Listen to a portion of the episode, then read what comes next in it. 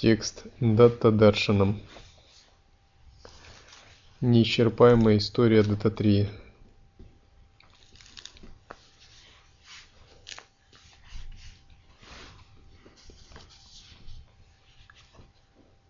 Считается, что само чтение истории Дататреи – это как даршан прямого видения –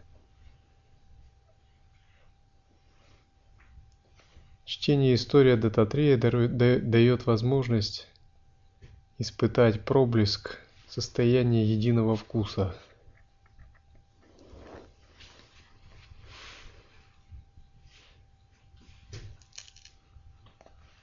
Всякий раз, когда мы практикуем самоосвобождение или учение самого, самоосвобождения, считается, что это проявляется просветленная сила ясности Дататрии. Так же, как Шива связан с тантрическими практиками, управлением праны, ветра, Дататрея олицетворяет игру самоосвобожденной мудрости. Он олицетворяет собой само недвойственное видение – Часто говорится, что Дататрея – большой любитель устраивать проверки своим ученикам. Его поведение непредсказуемо, он может проявиться в любом облике. Йогина, аскета, царя, э, безумного нищего, духа. Проверка заключалась в том, распознает ли ученик его в этом облике. Чтобы его распознать, нужно чистое видение и присутствие осознанности. По сути, все эти проверки – напоминание возвращения ученика к естественному состоянию –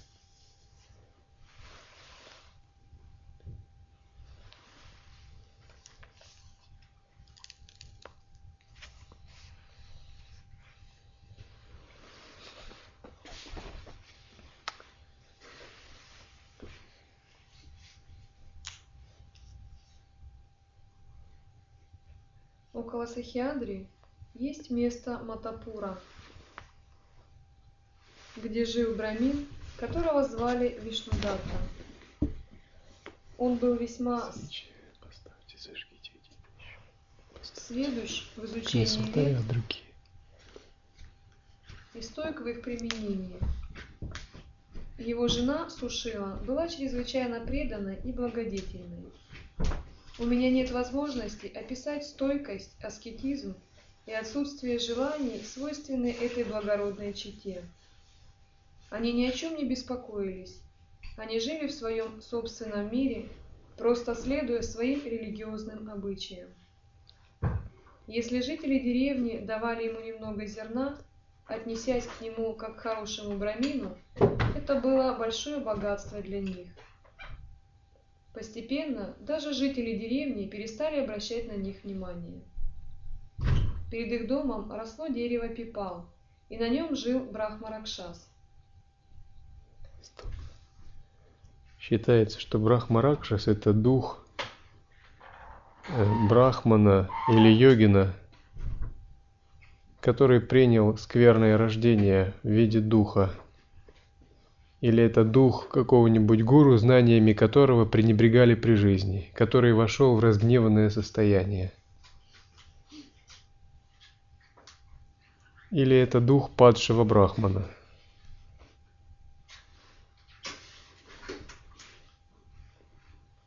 Он собирал и ел зерна вареного риса, предлагаемые ежедневно Вишнудаттой всем живым созданиям после совершения подношения всем божествам. Поэтому Брахмаракшас не наносил ущерба той чете, вместо этого он часто досаждал другим людям. Постепенно он понял, что вредить другим – грех. Он сам был удивлен этими мыслями. Со временем его, его благочестие возрастало все больше и больше. Вскоре он осознал, что все это результат Вайшнадевы. жертвоприношений, совершаемых тем благочестивым брамином. В то время как его доброта возрастала, в нем росло и чувство признательности. Оно достигло высшей степени в желании отплатить брамину за доброту. Однажды он достаточно осмелел, чтобы появиться в своем истинном облике перед Вишнудаттой, который ставил подношение из вареного риса перед деревом. Брамин был испуган, видя его отвратительную и ужасную внешность. Но Брахмаракша спросил его не пугаться и, выразив свою признательность, со всей возможной любезностью сказал Вишнудатте, что он хотел бы благодарить его за доброту и что тот может просить его обо всем, что хочет. Вишнудатта был совершенно озадачен. Брахмаракшас настаивал, чтобы он высказал свое желание. Однако, как Брамин не старался, он не мог придумать никакого желания. Брахмаракшас не уступал и не покидал его. Наконец Вишнудатта подумал, что будет лучше посоветоваться со своей женой. Сначала она тоже не могла придумать ни одного желания. После многих раздумий, тем не менее, ей пришла одна идея. Она сказала своему мужу, «Разве не желаешь ты уже долгое время получить даршам Господа Дататреи?» Брахмаракшас, очевидно, обладают великими силами. Возможно, он сумеет тебе помочь. Ее предложение очень ему понравилось, и он высказал его Брахмаракшасу. Едва услышав имя Дататреи, Брахмаракшас подпрыгнул и отпрянул в панике. Он сказал угрожающе, «О, Брамин, ты должен забыть твое распоряжение. Никогда не повторяй это имя, от звука которого наши сердца разрываются и мы умираем. Как я могу привести тебя к нему? Может ли быть что-нибудь более несправедливое, чем это?» Вишнудата расстроился и сказал, «Хорошо, мне казалось, ты обладаешь сверхчеловеческими силами. Вот почему я попросил тебя, веря, что для тебя нет ничего невозможного. Забудь об этом, я не хочу ничего. Я отнесусь к этому так, как будто ты уже оказал мне любезность. Поэтому не беспокойся. Из-за новой для него внутренней почтительности Брахмаракшас даже не думал взять назад свое обещание, но он не мог гарантировать успех. После долгих препирательств он все же решился и сказал. «О, Брамин, питаясь твоей пищей, я не могу обманывать тебя. Ты такой неуступчивый и говоришь, что не хочешь ничего другого. Хорошо, я сделаю то, что ты желаешь, но с одним условием. Тот, кого ты упомянул, великий йог. Более того, он великий волшебник и может принимать самые невероятные личины. Он передвигается по запретным местам. Я выясню, где он находится, вернусь и покажу его тебе на расстоянии. Затем без колебания ты должен пойти и припасть к его стопам. Я сам не могу близко подойти к нему. Запомни, дотронуться до его стоп и служить ему с верой. Но я предупреждаю тебя, я не возьму тебя к нему, не будет выполнено. Сказав так, Брахмаракшас ушел. Он внезапно появился и взволнованным голосом сказал «Идем со мной» и повелел Вишнудатту, мясно, повел Вишнудатту в мясной магазин. Там был сумасшедший, ходивший вокруг и выпрашивавший кусочки мяса. Его внешний вид был страшен, а лицо ужасно. Его большие глаза горели подобно углям.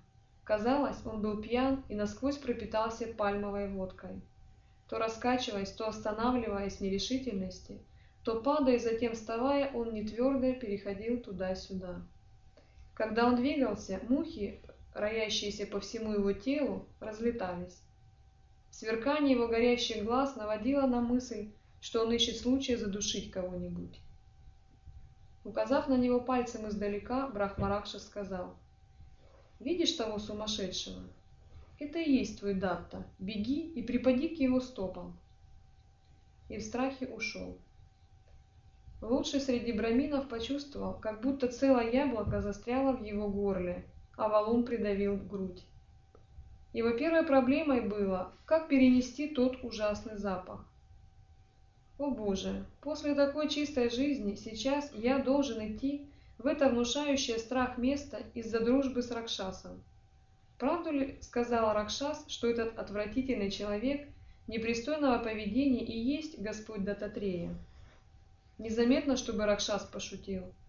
Но можно ли вообразить, чтобы бог Дататрея, возлюбленный сын Атри и Анасуи, был бы похож на это? Даже если он Аватхута, как он может быть столь ужасен? Но кажется, Брахмаракша заслуживает доверия. Какая ему выгода меня обманывать? Возможно, он говорит правду. Однако, как может знаток вет войти в такой магазин? Как могу я войти туда и касаться такого внушающего ужас человека? Те, кто увидят, что они скажут обо мне? Если бы только я знал, что я должен сделать. Нужно понять менталитет Брахмана. Брахман ежедневно совершает несколько раз омове... ритуальных омовений в день. Брахману зайти в, в мясной магазин означает подвергнуться ритуальному осквернению. Фактически это равноценно изгнанию из своей касты и разрыву отношений с родственниками своей касты.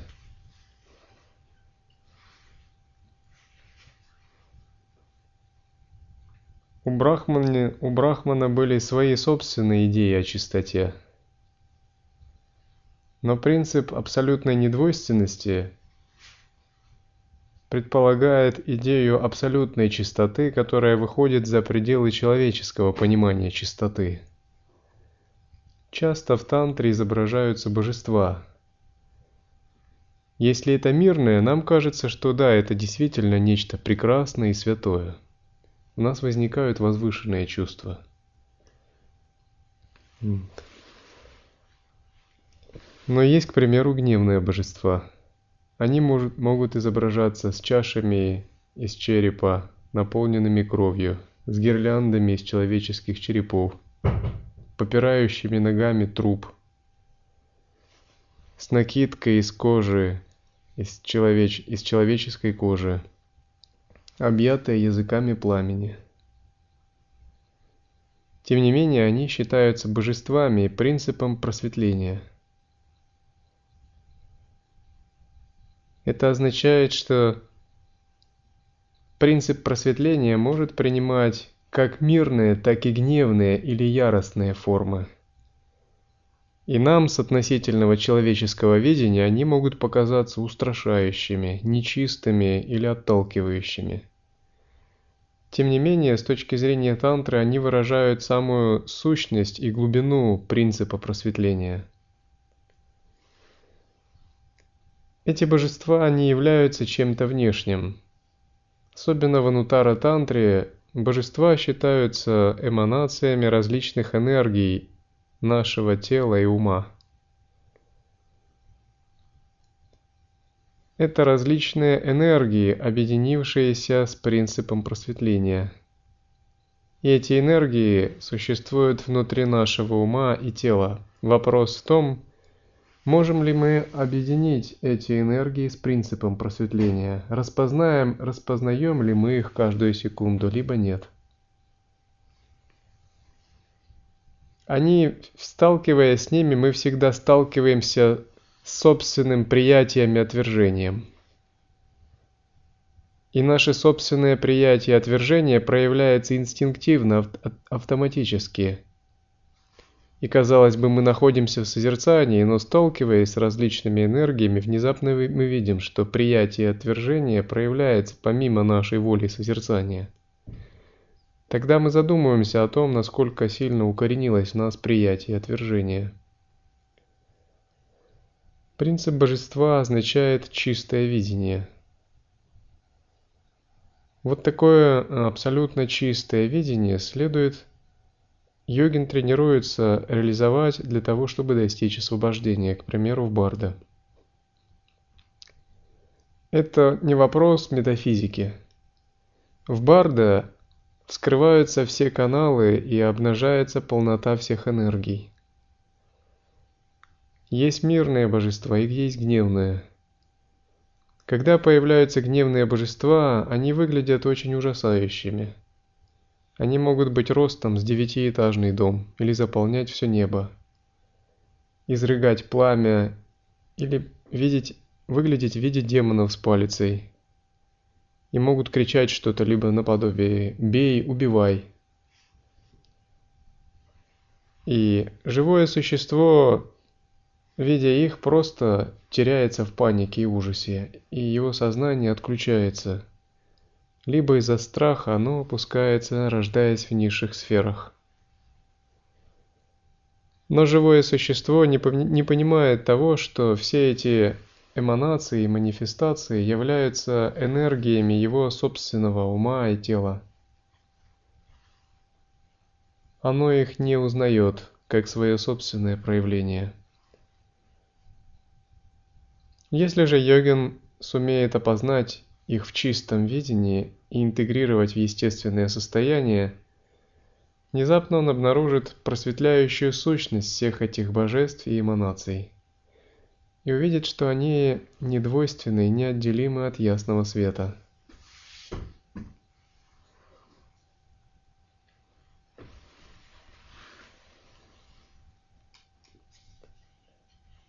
Пока Брамин раздумывал, сумасшедший исчез. Когда Брамин повсюду искал его, вернулся изумленный Брахмаракшас и сказал, «О, Брамин, вначале я сказал тебе, что этот человек – великий обманщик. Его внешность вселяет ужас. Я сказал, что ты не поверишь мне. Этот шанс упущен, но я покажу его тебе снова. По крайней мере, тогда имей немного здравого смысла». Брамин задрожал. Поистине, какую ошибку я совершил? Господь правит Дхармой и Адхармой. Веды — его дыхание. Миры — это его игрушки. Какие правила поведения могут существовать для него? Какие нарушения приличий? Я потерял разум, я не прошел проверки Господа. Так Вишнудату мучили угрызения совести. Спустя несколько дней Брахмаракшас снова пришел в спешке и сказал, «Идем, он проезжает поблизости», и взял Вишнудатту на кладбище. Там, среди кучи обуглившихся человеческих костей, был палач. Его окружали собаки. Вместе с собаками он вытаскивал полуобгоревшие трупы из погребального костра и, казалось, ел их. Его глаза были похожи на красные угли из тамариндового дерева, тлеющие в зале. Шею убивала гирлянда из костей, а на ушах висели кишки. Все его тело было измазано кровью. Такова была его пугающая форма. Указав на него, Брахмаракша сказал, «Смотри, это твой Господь, будь осторожен», и убежал так быстро, как только мог. Вишнудатта подготовился к этому моменту с бдительным разумом решив, что в какой бы форме Господь ни был, он не должен прийти в замешательство. В этот момент у него не было никакого сомнения, но он был испуган. Однако он контролировал себя, дрожа подошел к нему и простерся. Когда палач отошел в сторону, казалось, его тело охвачено языками пламени. Он ударил Вишнудатту костью, которую держал в руке, Бедный Вишнудатта чувствовал, будто его жизнь была готова угаснуть. Между тем собаки начали лаять лаять и бросаться на него. Брамин был вне себя от ужаса. Он собрал всю свою силу и побежал. Достигнув дома, он рухнул. Брахмаракшас, сидящий под деревом, Пипал весело смеялся над ним. «Привет, господин пандит. Я и не думал, что вы можете так быстро бегать. Удача опять покинула тебя. Проверки Дататреи непросты. Ты не единственный, кто потерпел неудачу. Я надеялся, что в этот раз ты выдержишь. И чего я беспокоюсь о тебе? Я предоставляю тебе еще один шанс, если ты отважишься снова пойти. По сути, узнать Дататрею – это значит сохранить чистое видение, сохранить естественное состояние присутствия Брахма-Бхавану. Под напором внешних факторов и обстоятельств. В абсолютном смысле дататрия – это есть естественное состояние. И вы его узнаете в любом живом существе, если вы находитесь в подлинном присутствии.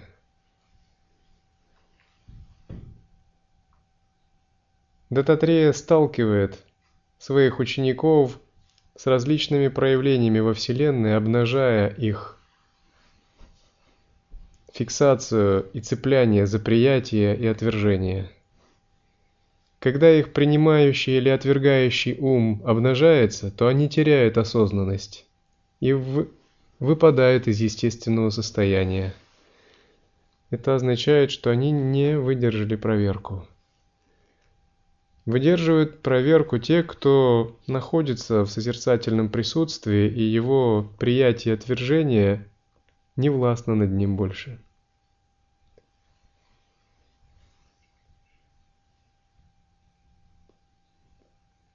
Чувствуя глубокий стыд, Вишнудата сел на пороге своего дома, где его нашла жена Сушила и утешила нежными словами. «Мой бедный муж, ты очень старался, Однако удача не благоволила тебе. Забудь это. Заслуг, которые у нас есть, достаточно. Этот Ракшас сказал, что Господь большой выдумщик. Почему ты должен тянуть свои руки к гроздьям винограда, до которых нельзя дотянуться? Но для Вишнудаты его привязанность к телу была невыносимой колючкой в сердце. Как мог я убежать, боясь, что это тело будет повреждено? Поэтому он чувствовал стыд и вину во время выполнения своих религиозных ритуалов. Однажды Брахмаракшас пришел и позвал его снова. В этот раз он не боялся. «О, Брамин», — сказал Брахмаракшас, — «согласно моему обещанию, я предоставляю тебе третий и последний шанс. Ты уже потерял два из них. Помни это и не потрать зря и этот». Это доказывало, что он не верил в то, что Брамин выдержит эту проверку. Вишнудата последовал за Брахмаракшасом с отчаянной решимостью. Может ли быть глупец равный мне? Как могу я приписывать недостатки самому Господу и обвинять его в непристойном поведении? Какой я несчастный, что хотя знаю очень хорошо, что Он один и только один, Господь, который защищает все миры и даже после этого, увидев его своими собственными глазами, я спасался бегством, переполненный страхом, опасаясь, что мое тело будет повреждено. Это должно случиться снова, это последняя проверка. Есть только две возможности – получить милость Господа или умереть. В это время Брахмаракшас повел его в поселение Хариджан. Хариджаны – это неприкасаемые, низшая, самая низшая каста. Сейчас в уме Вишнудатты не было ни капли сомнения, ни малейшего страха не было в его душе. Бросившись вперед, он упал к ногам его и, схватив, крепко держался за них, говоря, «Господь, я ищу Твоей защиты. Пожалуйста, будь ко мне милосерден». Хариджанин, ударил Брамина в лицо и начал оскорблять его. Он даже плюнул на него и бил его, и мучил его различными способами. Что бы Хариджанин ни делал, Вишнудатта не отпускал его стоп. Даже когда он нанес ему значительные повреждения, Вишнудатта произносил только одно «Господь, защити!». С плотно закрытыми глазами он все крепче сжимал стопы Господа и произносил «Господь, защити!» Как будто не знал никаких других слов, когда внезапно услышал ласковый голос говорящий. «Что я могу сделать для тебя?» Вишнудатта лишился самообладания от ласковости, нежности слов Господа. Не только ласка была в тех словах, но и нектар. Не отпуская стоп Господа, Вишнудатта поднял свою голову и открыл глаза. Перед ним был милосердный Господь, одетый в одежды цвета охры. На его губах блеск, превосходящий лунный свет. вызванной лучезарной улыбкой, преисполненной сострадания. Лунный свет тела блаженства исходил от безупречного Господа, сидевшего на украшенном сидении из священной травы. Вишнудата в удивлении посмотрел вокруг. Где собаки, трупы, вороны и орлы? Поселение Хариджан тоже исчезло. Вместо этого там был приводящий в восторг Тапован. Там царило удивительное спокойствие и беспредельное сияние. Не поддающийся определению, Господь был там, окруженный божественным блаженством. Сердце Вишнудатты преисполнилось радости. Без какого-либо усилия он поднялся и трижды обошел вокруг Господа. Из его уст лились мантры четырех вет во славу Господа, подобно течению Ганги. В этом счастливом состоянии он не сознавал, что делает. Он кланялся снова и снова, его глаза заполнились слезами радости. Он превозносил Господа и, дотронувшись до его стоп, сказал, «О мой Господь, я испытываю великое чувство свершения, коснувшись Твоих стоп. Есть ли кто-нибудь, кто не чувствует, что достиг своей высшей цели, когда Ты явил себя? Господь, Ты океан милосердия. Это были непростые слова. Правильнее сказать, что он находился в состоянии экстаза. Те, кто охвачен божественным неистовством, счастливы. И Вишнудата ощущал себя самым счастливым среди них. Господь тоже был крайне счастлив, видя его ликующую преданность. Он нежно поднял Вишнудату и сказал, «Лучший среди випра, проси, что хочешь».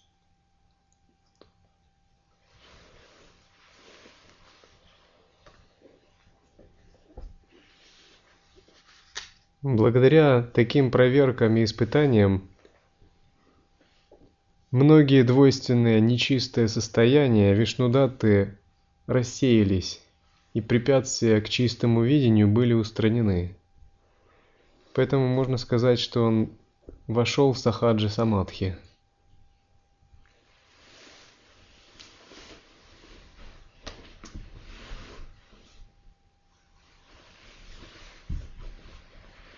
В состоянии сахаджа самадхи все видится абсолютным. Йогин уходит от обусловленного кармического видения и переносится в чистое, полностью пробужденное видение –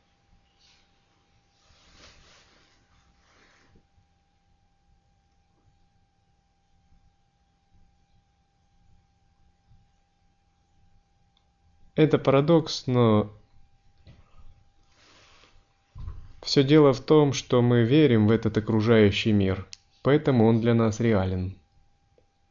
И это кармическое видение нас реально, оно оказывает влияние на наш ум.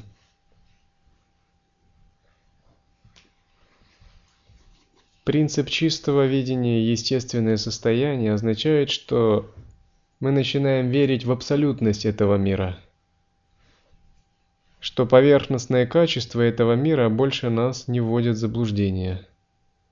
А мы имеем беспредельную веру в абсолютность всего, что мы видим.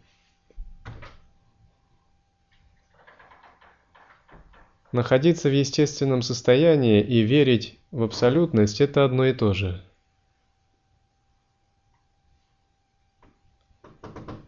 К примеру, Всегда, когда вы воспринимаете что-либо, у вас есть два способа восприятия. Видеть это обусловленными глазами. Другой способ – видеть его из глубины созерцания. Если вы находитесь в подлинном созерцании, вы обязательно увидите это как проявление абсолютного состояния.